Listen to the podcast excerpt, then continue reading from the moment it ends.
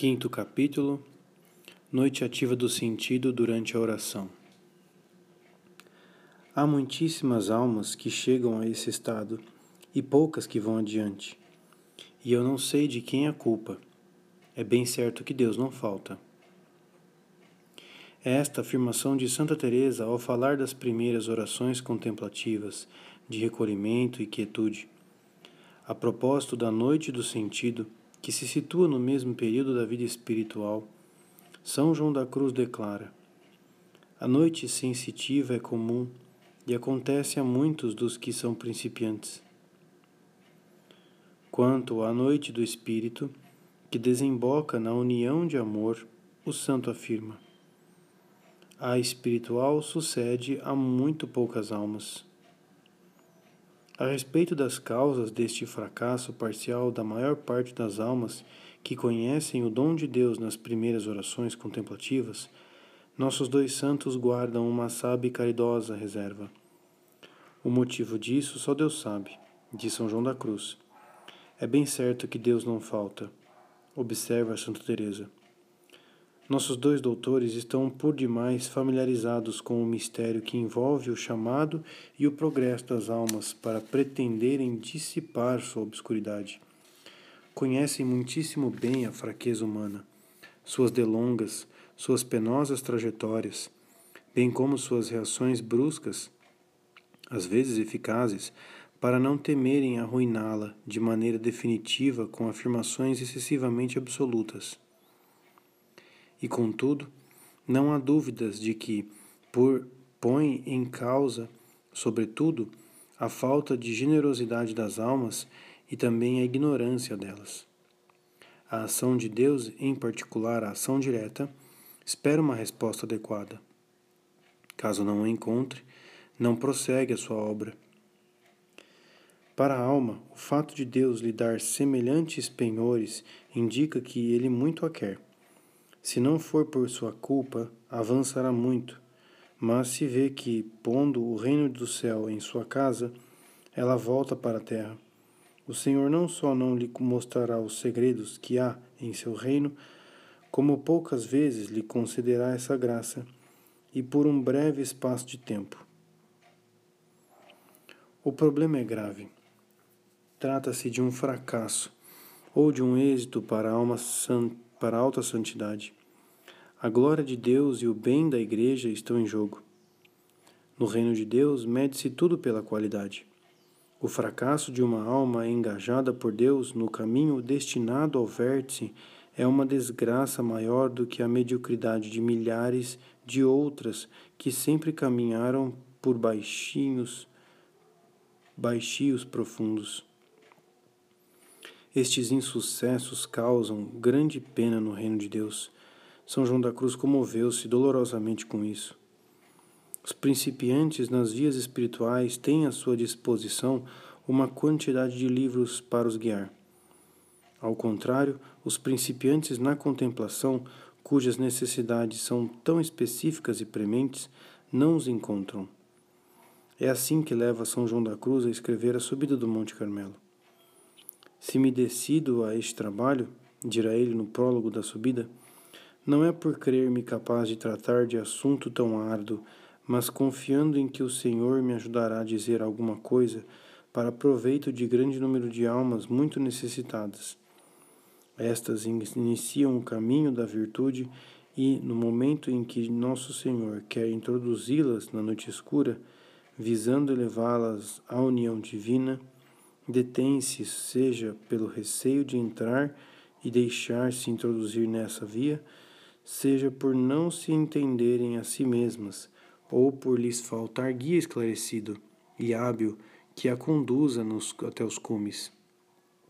Causa lástima ver muitas almas às quais Deus dá talento e graças para irem adiante e que, se quisessem ter ânimo, chegariam a esse alto estado da perfeição e ficam paradas, sem progredir, no seu modo de tratar com Deus, não querendo ou não sabendo, por falta de orientação, desapegar-se daqueles princípios.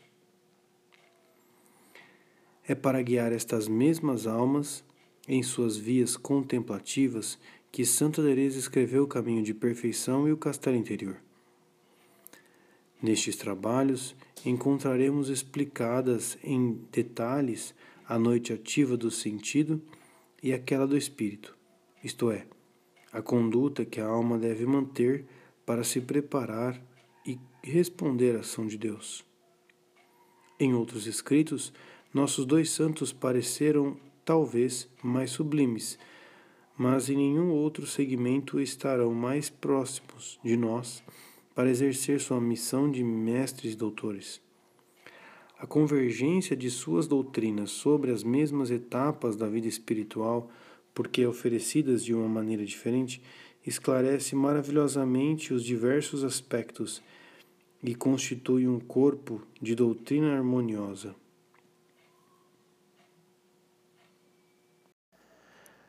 Como conduzir esta noite ativa? Que estas belas promessas, no entanto, não nos façam sonhar com uma doutrina de fórmulas claras e precisas que se possa aplicar com facilidade aos diversos casos que se apresentam. Primeiro item: dificuldades.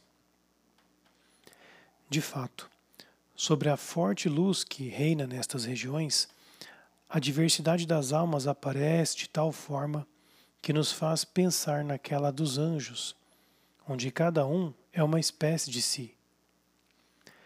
Não existem sequer duas almas que se assemelham pela metade, conclui São João da Cruz. Seus estados são tão mais variados quanto são diversas, sejam as graças que conduzem as almas, sejam as vibrações que um mesmo choque sobrenatural pode suscitar em cada uma delas. Como poderíamos nós, no meio de tal diversidade, propor um método uniforme para responder a todas as necessidades? Não esqueçamos, por outro lado, que nos encontramos no âmbito da sabedoria, que, progressivamente, toma toda a direção da alma. Está escrito sobre esta sabedoria que os seus pensamentos não são os nossos pensamentos e que os seus caminhos não são os nossos caminhos. Soberanamente livre, esta sabedoria só obedece a ela mesma. Assim, a razão é tão impotente para reduzir a fórmulas o ritmo poderoso e suave de sua ação, como o é para criar um método e a ele se submeter. Esta submissão, podemos depreender, consiste em total docilidade, feita a um só tempo e fidelidade e de liberdade no amor. Opõe-se a toda a formulação, cuja precisão lhe seria uma coação e limitação. Encontramos-nos numa região sem veredas, proclama São João da Cruz. Aí procuraríamos em vão o rastro daqueles que nos precederam, a fim de o seguir. Este rastro é tão invisível quanto aquele no navio que sulcou o oceano ou o do pássaro que fendeu os ares no seu voo ligeiro.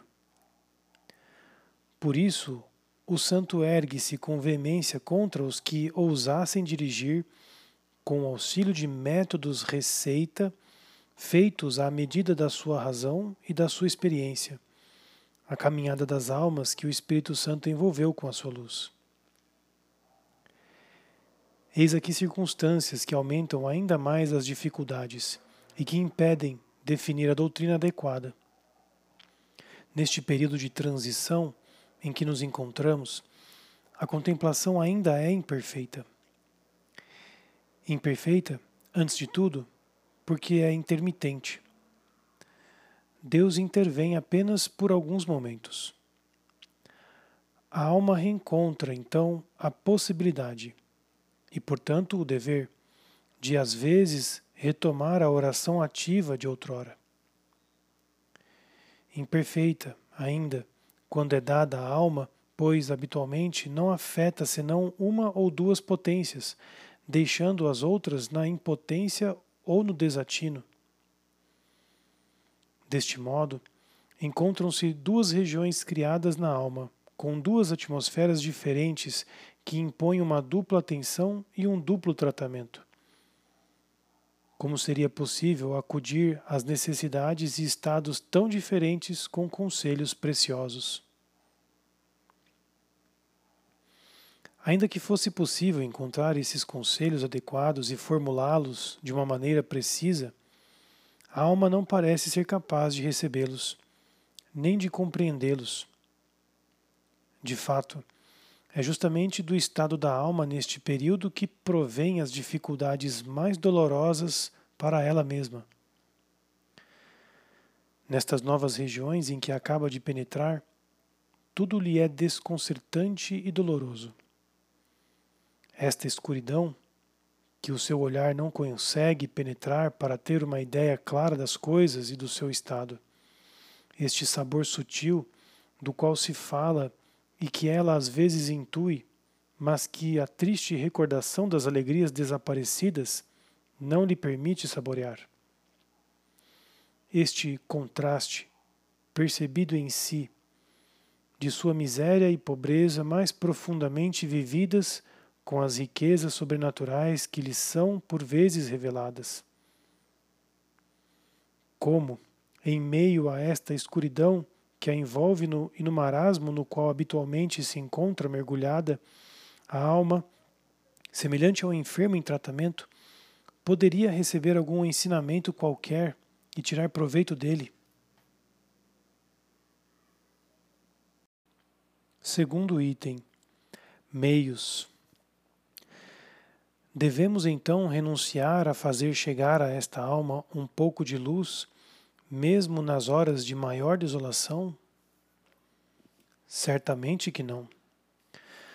Mas é preciso projetar esta luz na forma que convém a este estado e a estas regiões. Os métodos devem ser rejeitados. Os conselhos precisos são, no mínimo, inadequados ao conjunto. Para nos guiar nestas regiões, São João da Cruz e Santa Teresa nos oferecem apenas diretivas gerais. Encontramos estas diretivas aqui e ali em seus escritos, traçados por pinceladas sucessivas. Pinceladas delicadas e às vezes precisas, mas que permanecem gerais. Tem em vista tornar a alma atenta ao sopro de Deus e dócil à sua ação. Indicam mais uma direção a tomar do que uma vereda a seguir, uma atitude de alma a ser custodiada mais do que uma virtude a ser praticada. Setas indicadoras apontadas obstinadamente para o infinito solicitam a alma de maneira constante a dirigir-se rumo a seu Deus, repetindo-lhe sem cessar que para atingir o seu fim divino e evitar todos os perigos, é necessário, e isto basta, permanecer simples, pobre, livre, manter o olhar inflexivelmente fixo em Deus, atravessando o deserto que a Ele conduz.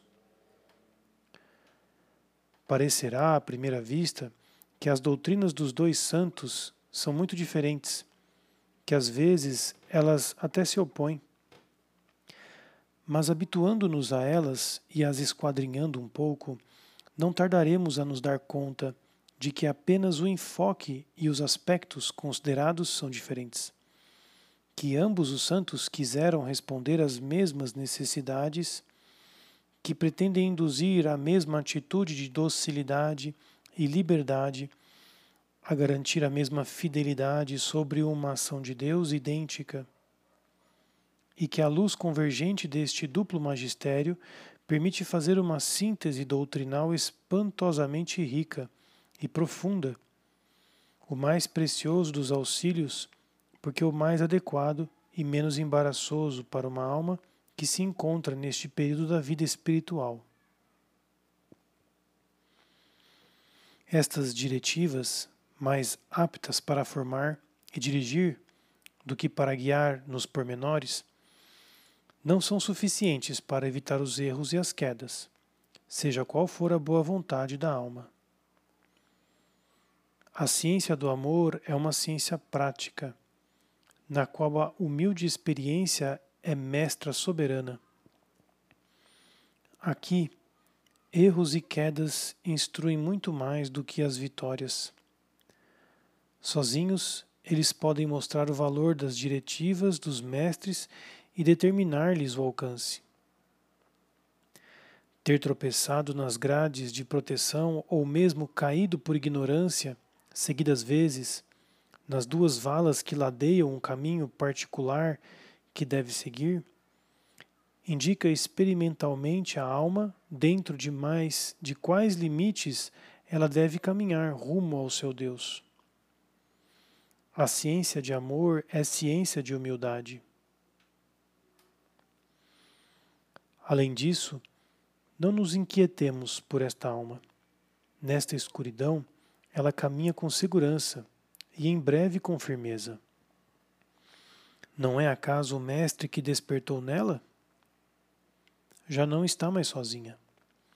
Foi a ação da sabedoria de amor que provocou esta obscuridade e este marasmo. Esta sabedoria está aí viva, atuante, vigiando tudo. A alma o sabe obscuramente. Às vezes percebe-o claramente. Não insistamos, pois, sobre o sofrimento e os perigos deste período. A alma sente-se feliz, mais feliz do que nunca. Caminha segura sob a luz da chama viva que, talvez ainda tímida, arde em seu coração mas que a guia certeira rumo à meta misteriosa que Deus lhe fixou. Noite escura, estrofes 3 e 4. Nem eu olhava coisa, sem outra luz nem guia, além da que no coração me ardia. Essa luz me guiava, com mais clareza que a do meio-dia aonde me esperava, quem eu bem conhecia, em sítio onde ninguém aparecia. São João da Cruz, que cantou o esplendor luminoso desta chama, pegou, entretanto, na, da pena para vir em socorro da extrema necessidade das almas nas quais ele começa a arder. Contradição? Não, claro que não.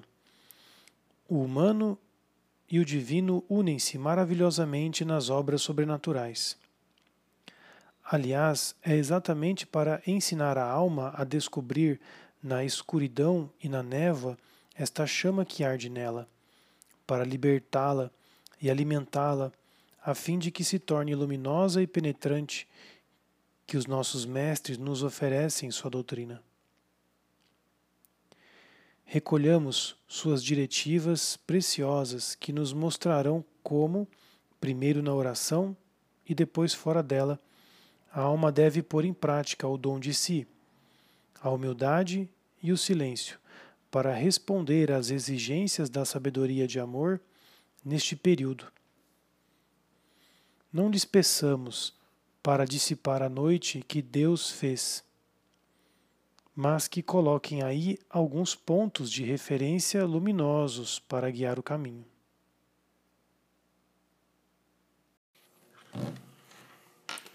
Noite ativa durante a oração. O comportamento da alma durante a oração, neste período, será regulado pela necessidade de se adaptar à intermitência da contemplação e às suas formas imperfeitas Primeiro, duplo dever. A alma tem o duplo dever. Primeiro, de respeitar a ação de Deus quando ele lhe concede a contemplação e de favorecê-la por um abandono pacífico e silencioso. Em segundo lugar, de retomar a sua atividade pessoal, quando a contemplação falta ou quando sua própria forma imperfeita exige um complemento de atividade. São João da Cruz se sobressai ao pôr em relevo o primeiro destes deveres.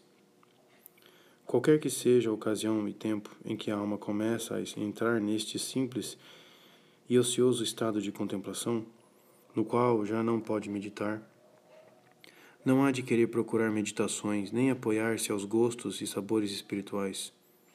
Ao contrário, é preciso estar sem arrimo e de pé, com o espírito desapegado de tudo e acima de todas essas coisas, conforme declara Abacuque que havia de fazer para ouvir a palavra do Senhor. Estarei, diz, em pé sobre minha guarda, e firmarei meu passo sobre minha munição, e contemplarei o que me for dito. Abacuque 2:1.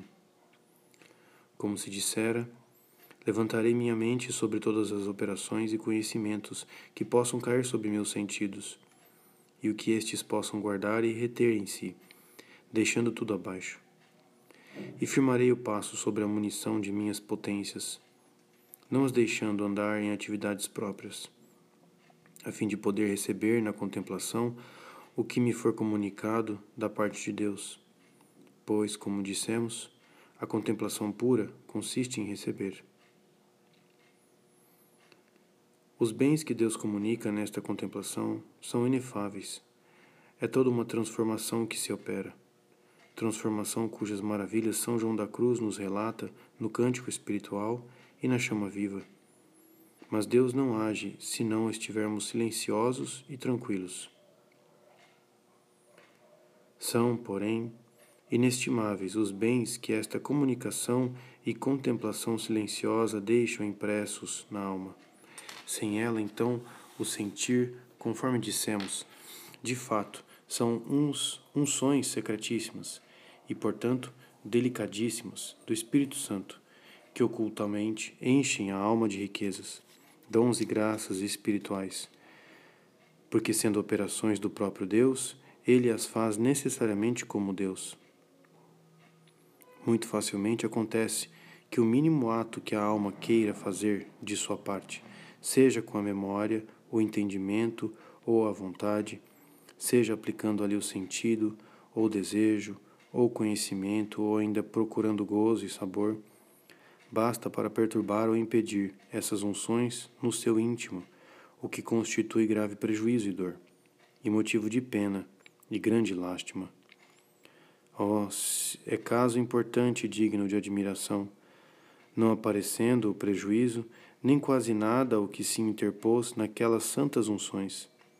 É mais doloroso e irremediável do que se fossem prejudicadas e perdidas muitas outras almas comuns, ordinárias, que não se acham neste estado, onde recebem tão subido esmalte e matiz.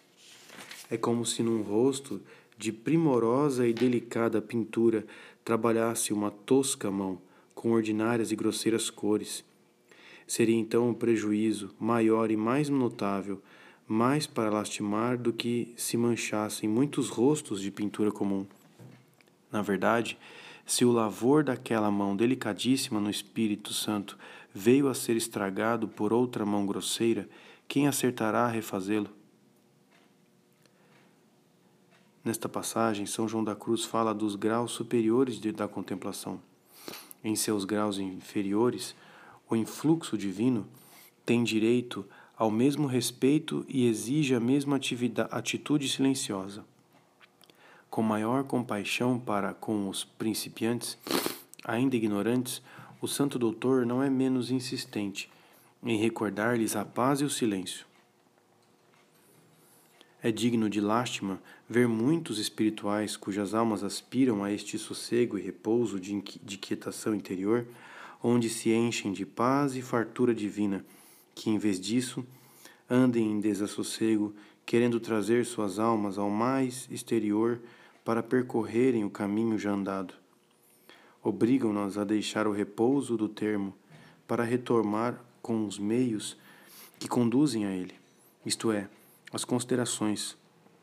Essas pessoas, ignorando o mistério desse novo caminho, pensam estar ociosas, sem fazer nada.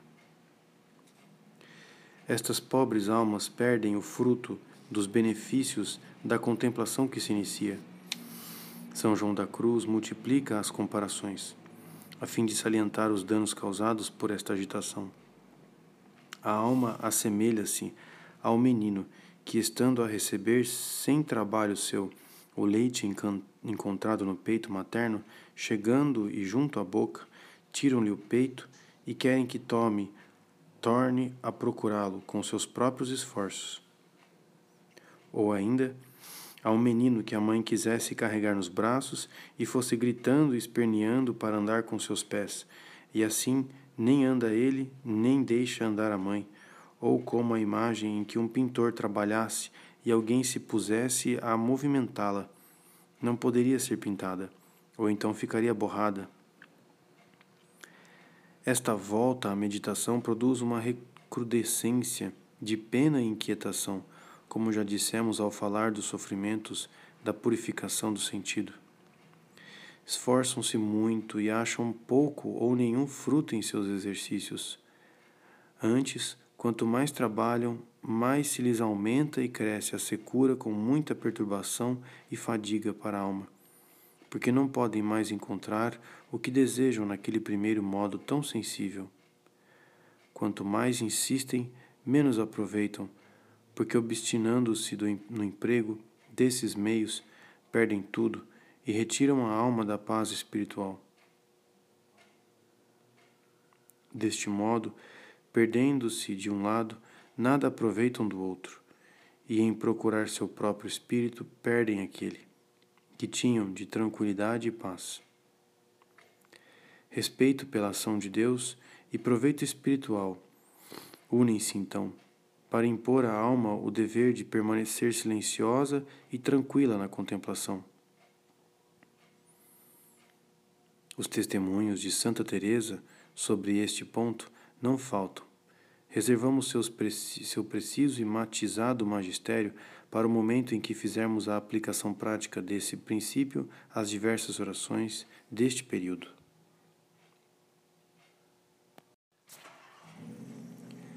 Em compensação, a santa sublinha com fortes afirmações o segundo dever, isto é, a necessidade de suprir, mediante a atividade das faculdades, a falta ou a imperfeição da contemplação.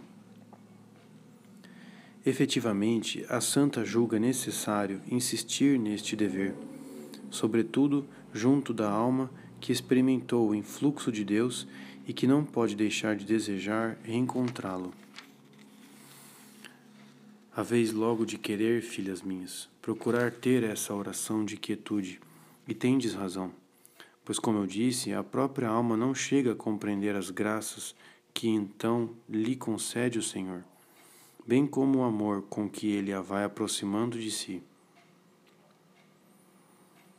Desejo legítimo, sem dúvida, mas para torná-lo realidade não é preciso tentar se colocar na atitude passiva que estes estados sobrenaturais exigem e assim tentar provocar a intervenção divina?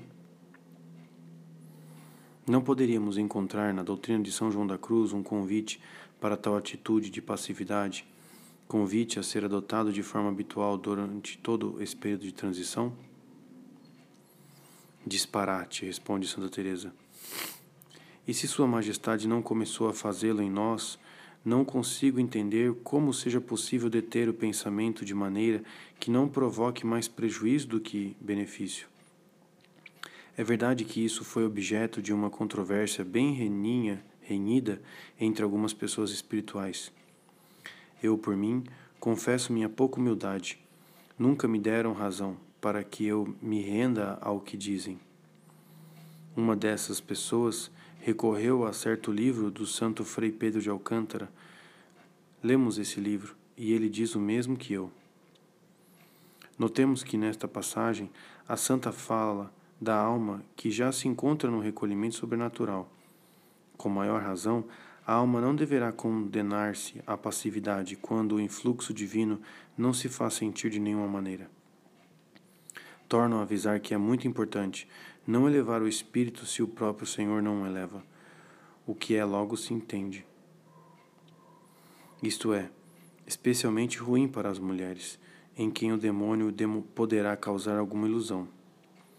Talvez digais, se assim for, como alcançaremos essas graças se não as procuramos? Respondo-vos que não há melhor maneira do que a que vos disse, não procurá-las. Esclarecido este ponto, a santa expõe em diversas passagens de seus escritos as razões dos, do conselho imperioso que ela nos dá. A primeira e principal razão é que tal atitude está contaminada pelo orgulho. A contemplação é um dom gratuito da misericórdia divina. Sua Majestade não é obrigado a conceder-nos gostos, como o é de dar-nos a glória eterna e seguirmos os seus mandamentos. Não deixa de ser de pouca humildade pensar que, por nossos serviços miseráveis, haveremos de conseguir coisa tão grande. A primeira coisa em que vereis, se sois humildes, é não pensando que mereceis essas graças e gostos do Senhor. Ora, só a humildade pode atrair as efusões da misericórdia. É assim que a humildade se torna a grande lei, a disposição mais importante para obter a contemplação. A vez logo de querer, procurar ter essa oração. Hajamos como os que ocupam as moradas anteriores. E humildade, humildade. Por ela o Senhor se deixa render a tudo quanto dele coeremos.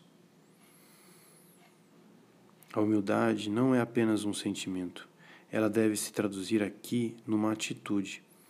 A alma humilde vai se comportar como o pobre, que não tem nada e que não tem direito a nada. Contudo, sem dissimular seus legítimos desejos de uma união sempre mais íntima no amplexo divino, ele irá se submeter à humilde atividade das faculdades até que Deus se debruce sobre ela para elevá-la até a passividade saborosa. Quando alguém te convidar para uma festa de casamento, diz-nos Nosso Senhor, não te coloques no primeiro lugar. Ocupa o último lugar, de modo que ao chegar, quem te convidou te diga: Amigo, vem mais para cima.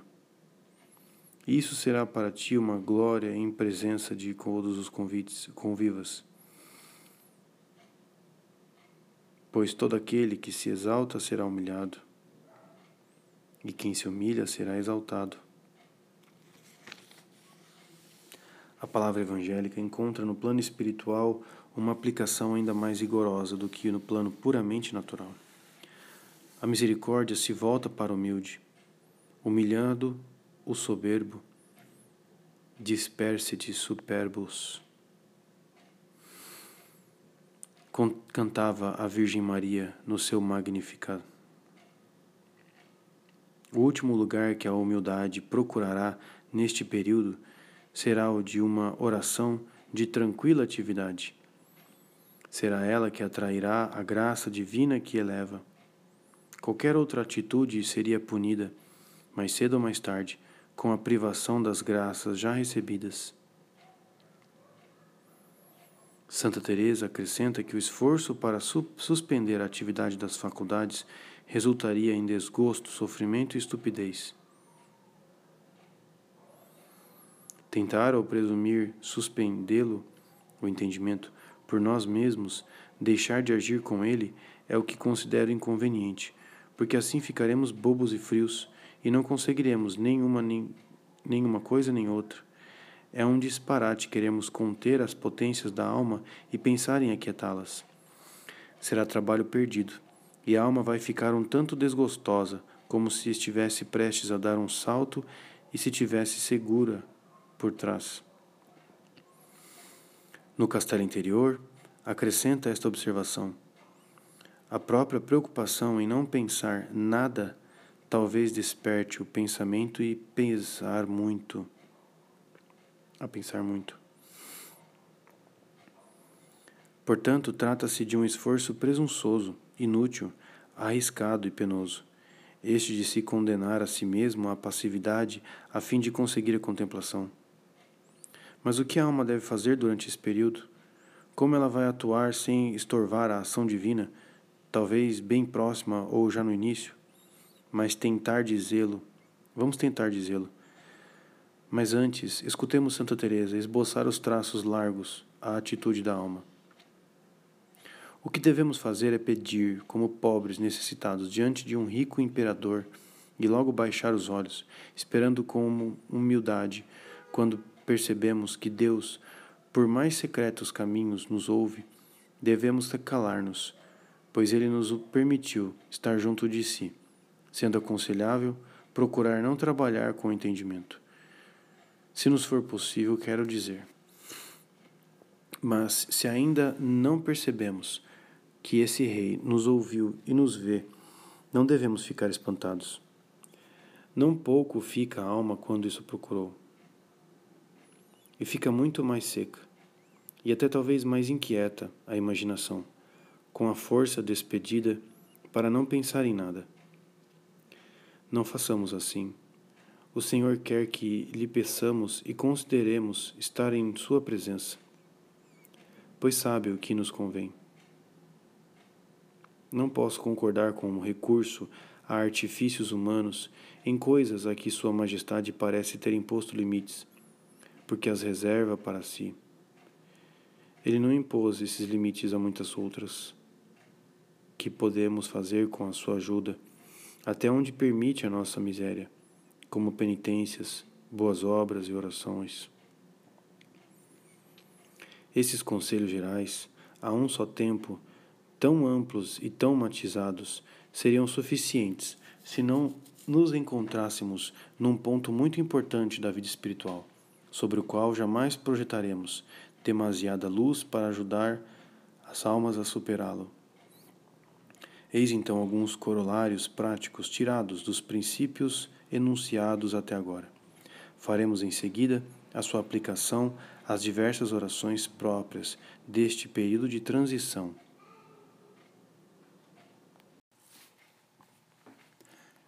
Segundo, corolários práticos. Primeiro, preparar a oração. Preparação próxima mediante uma leitura ou a escolha de um assunto determinado é a primeira obrigação da alma neste período. Santa Teresa nos disse: Não temos o direito de esperar passivamente a vinda de uma graça especial da contemplação. Devemos nos preparar para ela usando as faculdades que estão à nossa disposição. Exigem-no a humildade e o bom senso. Mas todo diretor conhece as repugnâncias, quando não as resistências, de algumas almas sobre esse ponto. A alma está cheia de recordação e talvez do sabor da oração da manhã ou da do dia anterior. Deseja tão ardentemente reencontrar este contato substancioso com a escuridão. Não a obrigam a voltar atrás?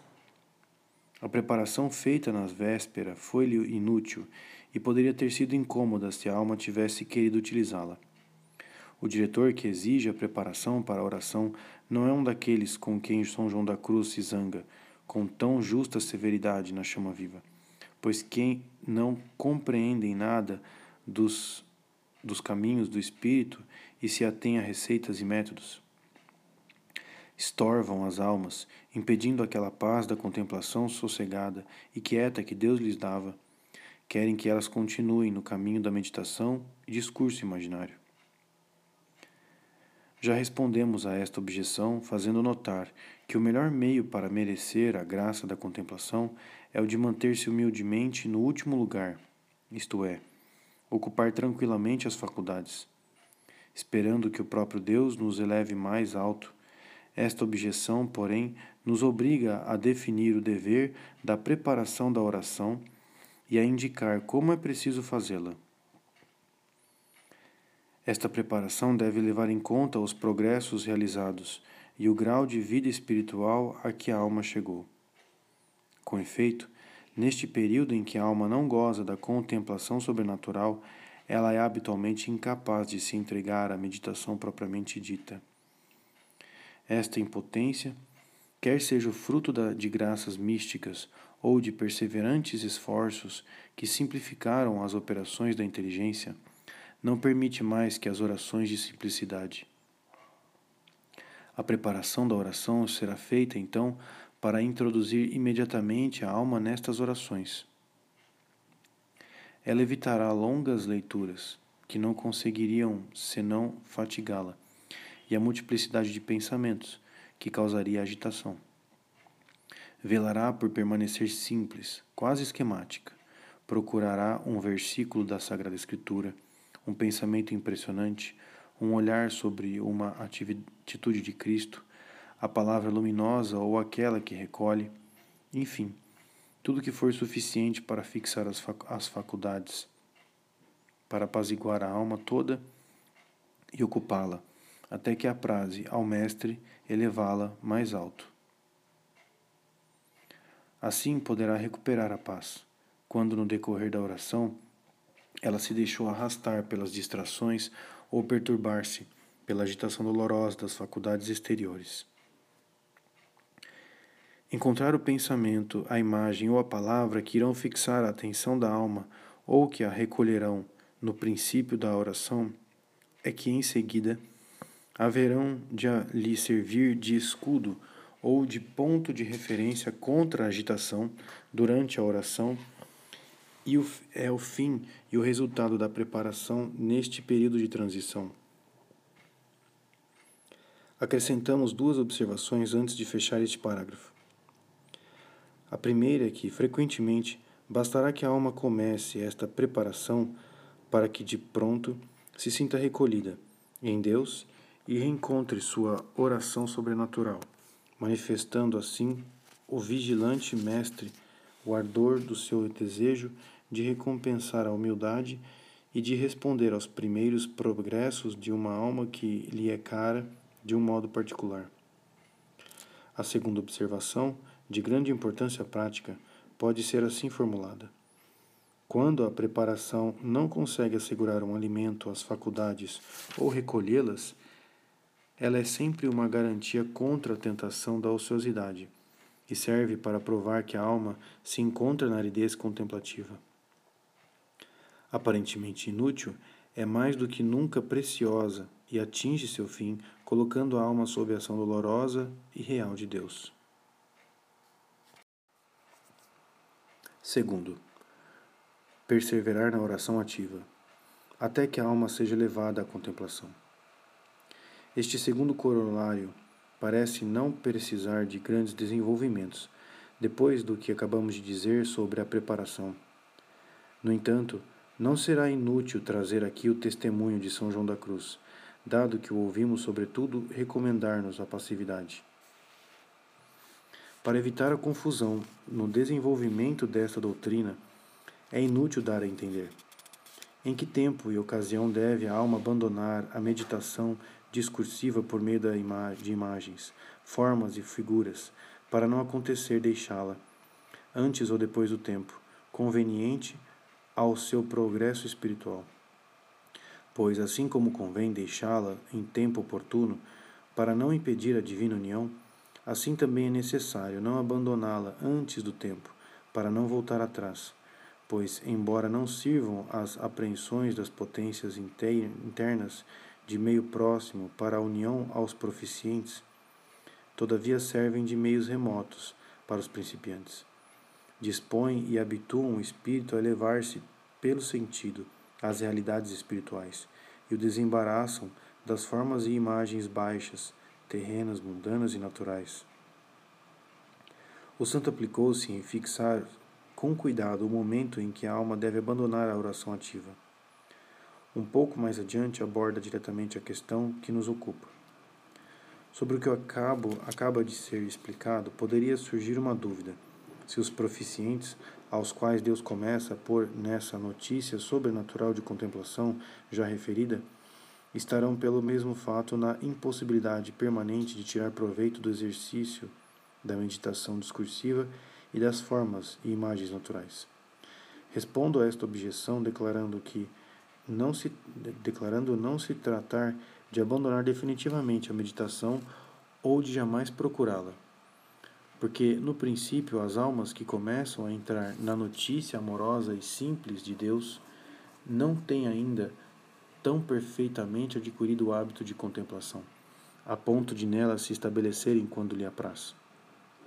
Igualmente, não se acham tão afastadas da meditação que não possam algumas vezes meditar e discorrer naturalmente, como costumavam, encontrando nesse exercício algum novo alimento. Ao contrário, nesses princípios, ao reconhecerem, pelos sinais já mencionados, que não está o espírito estabelecido naquela quietação e notícia sobrenatural, é mister voltarem à meditação discursiva, até chegarem a adquirir com certa perfeição o hábito de que falamos. Mas enquanto as almas não tiverem chegado a este ponto, que é o dos proficientes na contemplação, a alternância ora de uma, ora de outra coisa em tempos diversos. Ensinamento precioso que levará a evitar a tentação de querer retomar sua oração no ponto em que foi deixada pela manhã ou no dia anterior, tal como lhe sugeria o desejo do sabor sobrenatural e de uma ação mais poderosa de Deus. Com efeito, Santa Teresa nos adverte com frequência. Como eu já disse, e não queria que fosse esquecido, nesta vida a alma não cresce como o corpo, embora cresça verdadeiramente. Mas uma criança, depois que cresce e atinge o desenvolvimento, tornando-se adulta, não volta a ter um corpo pequeno. No caso da alma, no entanto, isso acontece. Daí a necessidade, conclui a santa, de retornar às simples considerações, quando a alma já não se sinta tão perfeitamente unida a Deus.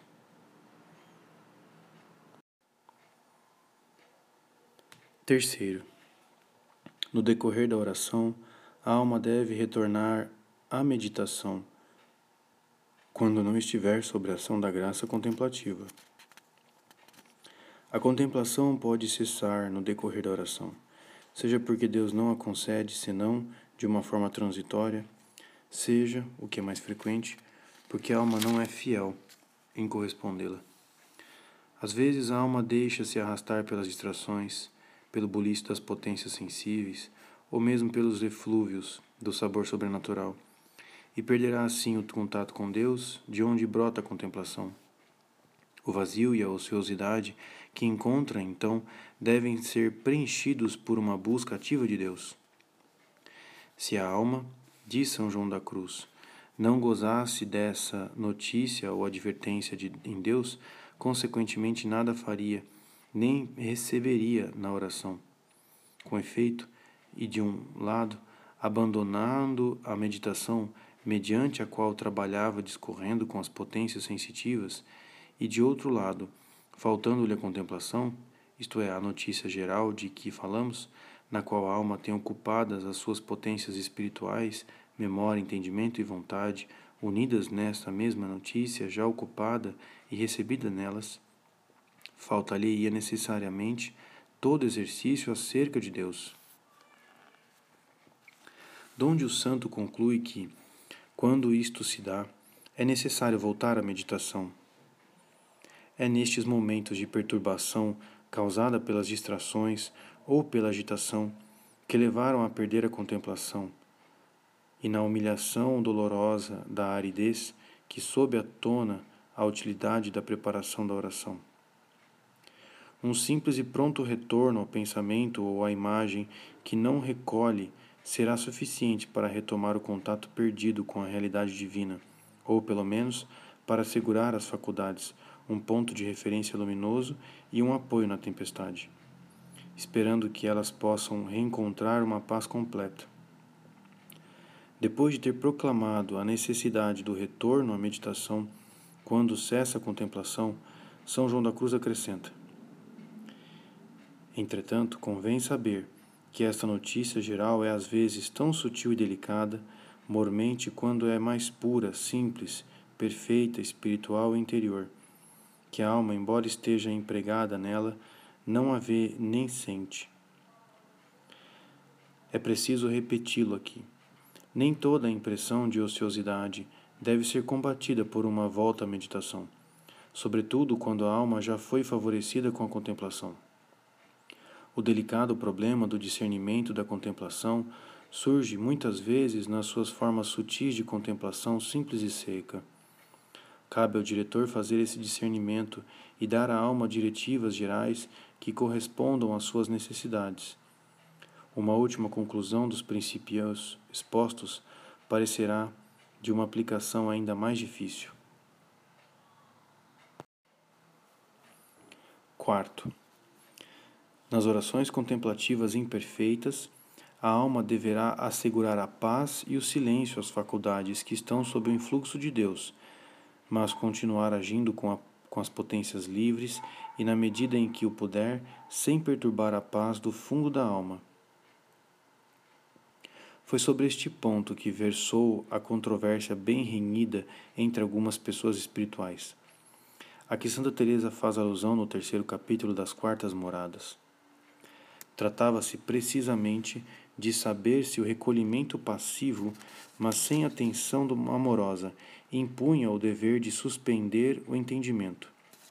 Já escutamos a santa nos expor seu pensamento e a encontrar sua justificação no livro do santo Frei Pedro de Alcântara, cujo testemunho opunham contra ela. Fiel ao princípio muitas vezes afirmado de que a passividade é uma atitude orgulhosa e estéril na espera, na espera de uma intervenção divina, Santa Teresa sustenta que na contemplação imperfeita as faculdades que não estão sob a ação de Deus devem continuar a agir na medida em que a atividade delas não perturbe as regiões da alta da alma tomadas por Deus. Parece-nos que a discussão da qual fala Santa Teresa resulta não tanto de uma oposição de doutrina, mas da falta de penetração psicológica por parte de seus contraditores e de uma experiência espiritual ainda incompleta nelas. De fato, nas primeiras orações contemplativas, a alma está toda entregue à nova suavidade do sabor divino, ou ao contrário, à tristeza da sua secura impotente, à saudade das consolações de outrora. A impressão de plenitude que acompanha toda a ação sobrenatural, mesmo no seu mais íntimo grau, transborda na consciência psicológica e cria nela uma impressão de envolvimento completo, ou mesmo de uma união perfeita. A aridez contemplativa cria a mesma impressão de um envolvimento pelo vazio doloroso em todas as faculdades.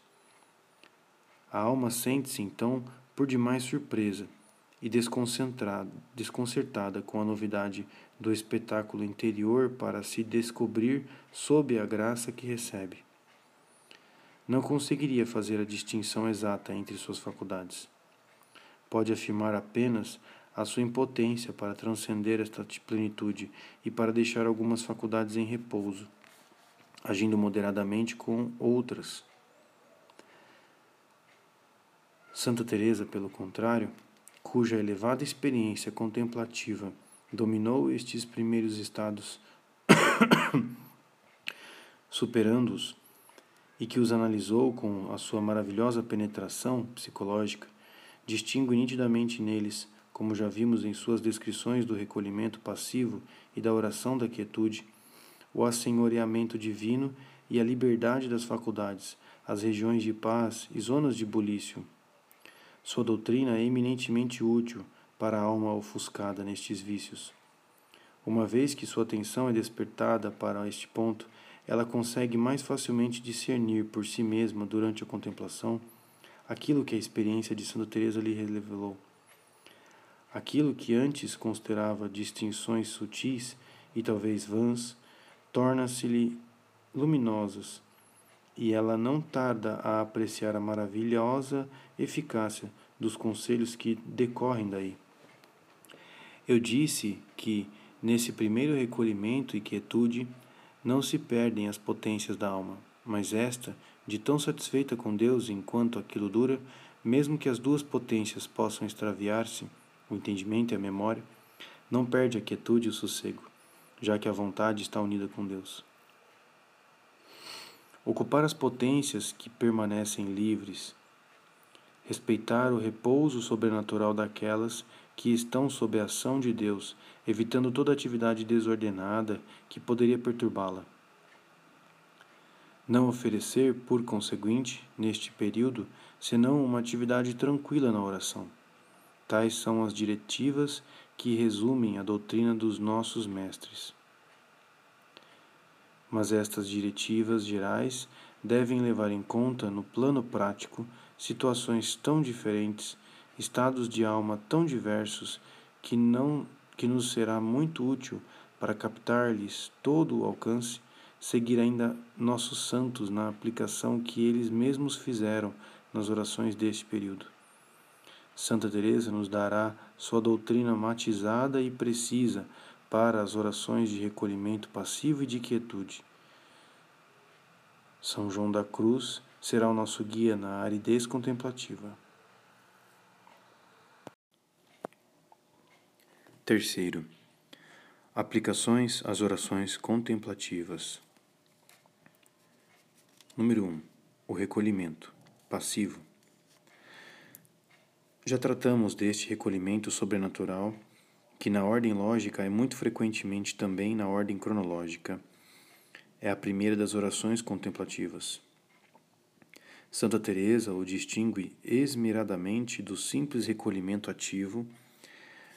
No entanto, ele não é senão um saber escutar a Deus. Creio ter lido que é semelhante ao que o ouriço ou a tartaruga fazem quando se escondem em si mesmos e quem o escreveu devia entendê-lo bem.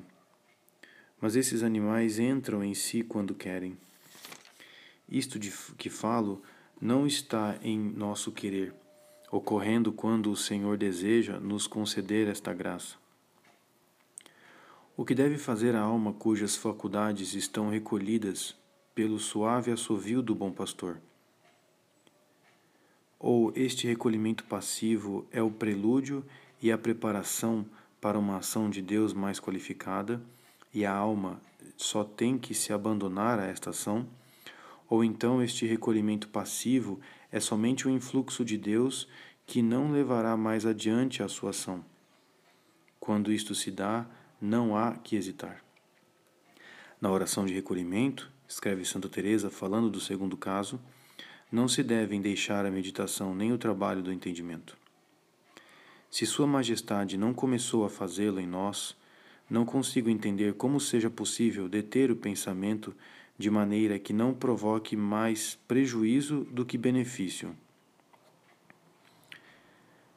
Com efeito, dado que neste recolhimento as faculdades não se encontram efetivamente subjugadas, elas têm a obrigação de aproveitar da sua liberdade para procurar a Deus ativamente, seguindo-se da singular facilidade que o recolhimento passivo lhes assegura. Se Deus nos deu as potências para que com elas trabalhássemos, e se tudo tem o seu valor, não há por que sujeitá-las a encantamentos. Deixamo-las fazer o seu ofício, até que o Senhor lhes reserve outra maior. Ademais, estas, esta atividade deve realizar-se sem nenhum esforço ou ruído, porque as obras interiores são todas suaves e pacíficas, e fazer algo penoso antes prejudica do que beneficia. Santa Teresa nos deixa então pensar que esta atividade das faculdades será bem simplificada e vai limitar-se a manter uma atenção geral a Deus e a sua presença. Segundo entendo, o que mais convém à alma a quem o Senhor quis colocar nesta morada é fazer o que fica dito, que sem nenhum esforço ou ruído ela procure interromper o discorrer do entendimento, mas não suspendê-lo, nem a imaginação. É bom que se lembre de que está diante de Deus e quem é esse Deus. Se com o que sente em si a alma fica embebida, tanto melhor. Mas que não procure entender o que é, porque se trata de dom destinado à vontade. Usufrua dele sem nenhum artifício, apenas com algumas palavras amorosas. Embora não procuremos estar aí sem pensar em nada, estamos assim muitas vezes ainda que por um breve espaço de tempo. Estes últimos conselhos já se referem à oração de quietude e resumem uma doutrina que Santa Teresa se agradou em desenvolver, porque a considerava prática para um grande número de almas. Conceda-me, Sua Majestade, a graça que eu me, de eu me fazer compreender bem, visto haver muitíssimas almas que chegam a este estado e poucas que vão adiante. E eu não sei de quem é a culpa é bem certo que Deus não falta. Número 2. Oração de quietude. Descrita bem longamente no capítulo já citado, essa oração é, é uma centelhazinha do seu verdadeiro amor, que o Senhor começa a acender na alma. Para a alma, é coisa que se torna muito sensível, pelo grande contentamento e sossego das potências e por um deleite muito suave. Ela não se atreve a se mexer nem a se agitar, temendo que aquele bem fuja de suas mãos. Às vezes, nem sequer deseja respirar. Para descrever esta suavidade, as comparações afloram numerosas no espírito de Santa Teresa. Assim que começa a ser produzida a água celestial da nascente a que me refiro, todo o nosso interior vai se dilatando e ampliando, nem a própria alma sabe entender o que se passa ali. Sente uma fragrância interior, como se nessa grande profundidade houvesse um braseiro onde se lançassem finíssimos perfumes. Não se vê o fogo, não se sabe onde arde, mas o calor e os perfumes, vapores penetram a alma toda, não poucas vezes, como eu disse, atingindo também o corpo. Mas nesta oração, observa Santa Teresa, só a vontade está subjugada. Parece-lhe, a alma, já não haver mais a desejar. As potências, aquietadas, não desejam mexer-se, pois tudo lhes parece estorvar o amor. Mas não estão tão perdidas que não possam pensar junto de quem estão, pois duas delas estão livres. A vontade é que está cativa. A mesma observação no castelo interior e no livro da vida essas potências não se perdem nem ficam adormecidas, só a vontade se ocupa, de modo que, sem saber como, se torna cativa, apenas dando consentimento para que Deus a encarcere, como quem bem sabe ser presa daquele a quem ama. Ó Jesus, Senhor meu, quanto nos vale aqui o vosso amor, pois ele ata a tal ponto o nosso que não deixa liberdade. Naquela hora, para amar alguma coisa além de vós. O dever da alma é, evidentemente, proteger esta paz da vontade presa de quem a cativou. Esta paz é menos ameaçada pelas tentações exteriores do que pela agitação das faculdades interiores, pelo entendimento e pela memória. Santa Teresa, que parece ter sofrido muito com o bulício destas faculdades, volta em todos os seus tratados a essa luta interior e aos meios de triunfar dela. O entendimento, a imaginação e a memória participam, às vezes, do gozo da vontade. Com frequência parecem ignorá-la, ignorá-lo. Em ambos os casos, a atividade delas pode ser perigosa. De fato, quando estas participam do gozo, ajudam a vontade para que esta se vá tornando capaz de fruir de tanto bem. Mas a ajuda delas é bem mais prejudicial, pois traz consigo a agitação. Estas duas potências se tornam então pombas, que não se contentam com a comida que o dono do pombal dá, buscando alimento por conta própria. Essas pombas, nesse caso, se dão tão mal que acabam por voltar. Elas devem pensar que beneficiam a vontade, mas nas vezes em que a memória ou imaginação quer representar para a vontade o que está, o que esta está sentindo, o resultado é maléfico. Quanto ao entendimento, anda buscando muitas palavras e considerações para agradecer por esse benefício e amontoando pecados e faltas para ver que não o merece. Tudo isso se movimenta aqui o entendimento vem com razões, a memória não se aquieta. Confesso que essas potências às vezes me cansam. Em outras ocasiões, o entendimento e as outras potências ficam quase desvairados. O entendimento se contém ou é contido pelo fato de ver que não entende o que quer.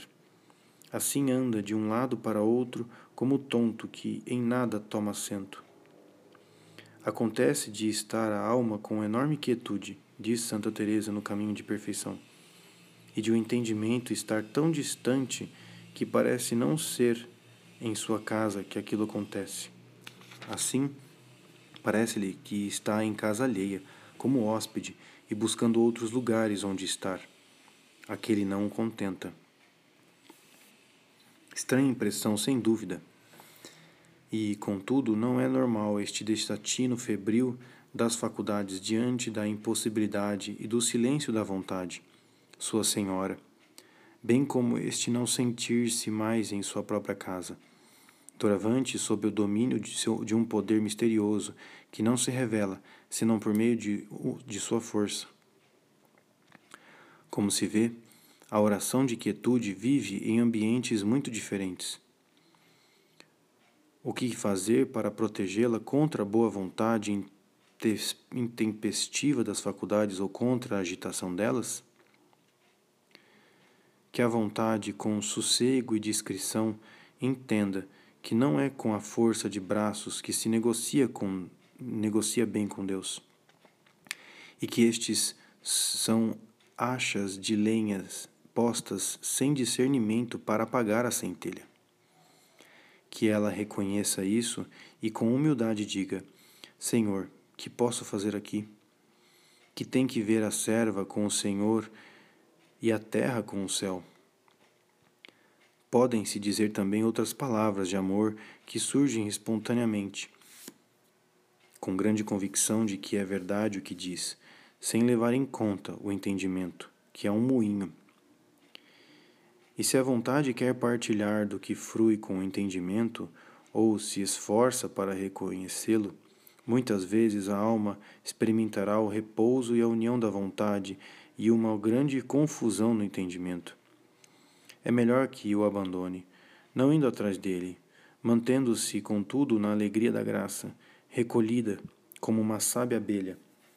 Porque se nenhuma abelha entrasse na colmeia, mas se fossem todas, umas em buscar das outras, como seria possível fabricar o mel? Desse modo, a alma vai perder muito e não se não tiver cuidado, especialmente se o entendimento for agudo, e organizando reflexões e arrolando razões, pensar se essas reflexões e razões forem bem formuladas, que realiza alguma coisa.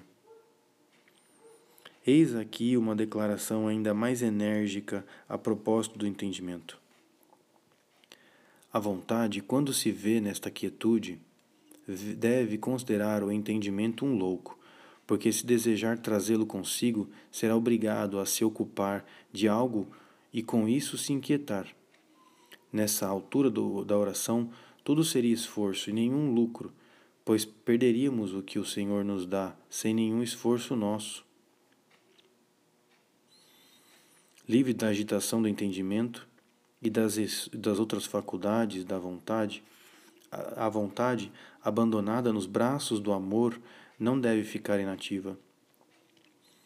Não se deve deixar de todo a oração mental, nem algumas palavras, mesmo pronunciadas, caso a alma queira ou consiga dizê-las, porque se a quietude for profunda, mal se poderá falar, exceto com muito esforço. A atividade será, então, maior ou menor, segundo o grau de quietude. Escutemos mais uma vez Santa Teresa especificar aquilo que convém fazer. Entendamos que estamos muito próximos de Sua Majestade, pedindo-lhe favores, rogando-lhe pela Igreja, pelos que se encomendaram a nós e pelas almas do purgatório, não com o ruído das palavras, mas com o sentimento de desejar que Ele nos ouça. É uma oração que abrange muito e alcança mais do que o exercício permanente do entendimento. A vontade deve despertar em si algumas razões que avivem esse amor para que, vendo-se tão melhor, faça alguns atos amorosos em prol daquele a quem tanto deve. Isso, como eu já disse, sem admitir o ruído do entendimento, sempre em busca de grandes coisas. Mais valem aqui umas palhinhas colocadas com humildade e são menos que palhas, já que colocadas por nós, que servem para avivar mais esse fogo do que um monte de lenha de razões muito eruditas que, ao meu ver, o apagarão no espaço de um credo. E ainda outra comparação por meio da qual Santa Teresa nos, nos fala de novo sobre a suavidade e a paz que devem regrar as necessidades, as necessárias intervenções da atividade nesta quietude. É bom procurar mais solidão para dar lugar ao Senhor e deixar que Sua Majestade haja como em coisa própria. Quando muito, digamos uma palavra de raro em raro, suavemente, como quem sopra uma vela quando vê que ela vai se apagar para tornar a acendê-la. Se, contudo, ela estiver ardendo, soprá-la só serve, a meu ver, para apagá-la. Digo que seja suave o sopro, para que, por tentarmos unir muitas palavras com entendimento, não se ocupe à vontade. Além disso, que a alma não se preocupe demais com a atividade a apresentar que ela deixe-se a si mesma nos braços do amor. Sua Majestade lhe ensinará o que fazer nessa situação. Quase tudo consiste em achar-se indigna de tanto bem e dedicar-se à ação de graças.